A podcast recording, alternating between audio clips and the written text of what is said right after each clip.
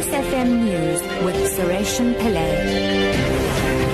Five o'clock, good afternoon. Oscar Pistorius is to remain under house arrest for the remainder of his five-year sentence from this Tuesday. The parole board today announced that Pistorius would be released on parole next week after serving one year of his term. Leela Magnus reports. According to the press statement, the parole board considered all the submissions, including Pistorius' profile report, the directors of the parole review board, and the submissions of the Steenkamp family before coming to the decision to release Pistorius on correctional supervision. Pistorius will be under house arrest for the next four years and will have to adhere to several conditions. Meanwhile, the announcement that Oscar Pistorius is to be released caused an online stir. In the first hour after the news broke, more than 3,000 tweets on the subject were sent, with thousands more flowing thereafter. Hashtags such as Oscar Pistorius are trending across the country, including in Gauteng, the Western Cape, as well as internationally in countries such as the UK.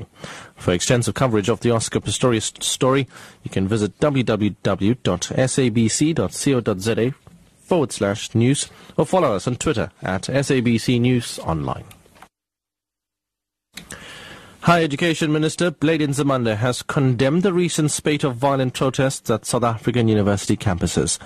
Addressing a higher education transformation summit in Durban, Nzimande has acknowledged students' frustration that transformation is not happening fast enough. While sympathizing with students, Nzimande also condemned the destruction of university property. But you don't smash the statues, by the way, that you don't like.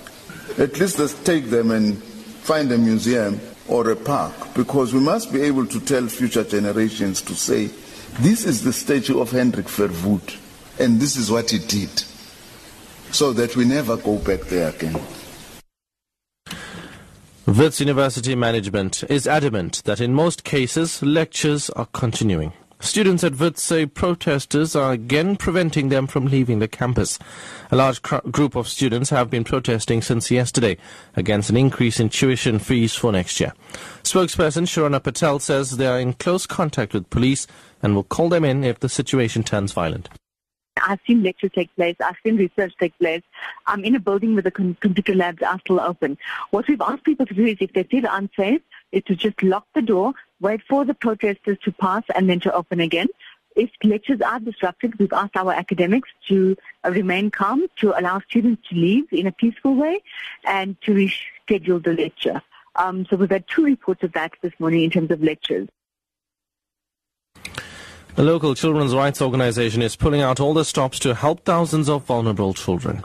Childline KZN has raised 550,000 rand through its telethon campaign, where people donated their time to make calls to raise much needed funds. Childline KZN Director Vanessa Pillay says the organization is self-funded and needs at least 600,000 rand a month to keep its operations going. Pillay explains why it's so important that donations are ongoing where we have our fully qualified social workers who render psychosocial therapeutic services to children who have been sexually abused. Also to represent them in court proceedings. In other words, we do court reports in order to bring perpetrators to book. We also do uh, prevention and outreach work where we go out into the community, into schools, communities, where we educate uh, parents, educators, communities and children about child abuse. What is child abuse? What can you look out for? What are the symptoms of child abuse, especially child sexual abuse? And finally, a research firm says that for the first time, China has more billionaires than the United States. The Hurun report says China has $596 billionaires. The BBC's Michael Bristow reports. This is another sign of China's growing economic muscle. Despite slowing growth, the Shanghai-based Hurun report says the number of billionaires in China increased last year. There are now nearly 600. Wang Jianlin, who runs a real estate and media empire, is China's richest man. He's worth more than $34 billion.